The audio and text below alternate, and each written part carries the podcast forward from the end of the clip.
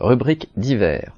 Lisez Lutte de classe, revue de l'Union communiste internationaliste. Au sommaire du numéro 225, juillet-août 2022, après les élections législatives, un système parlementaire enlisé.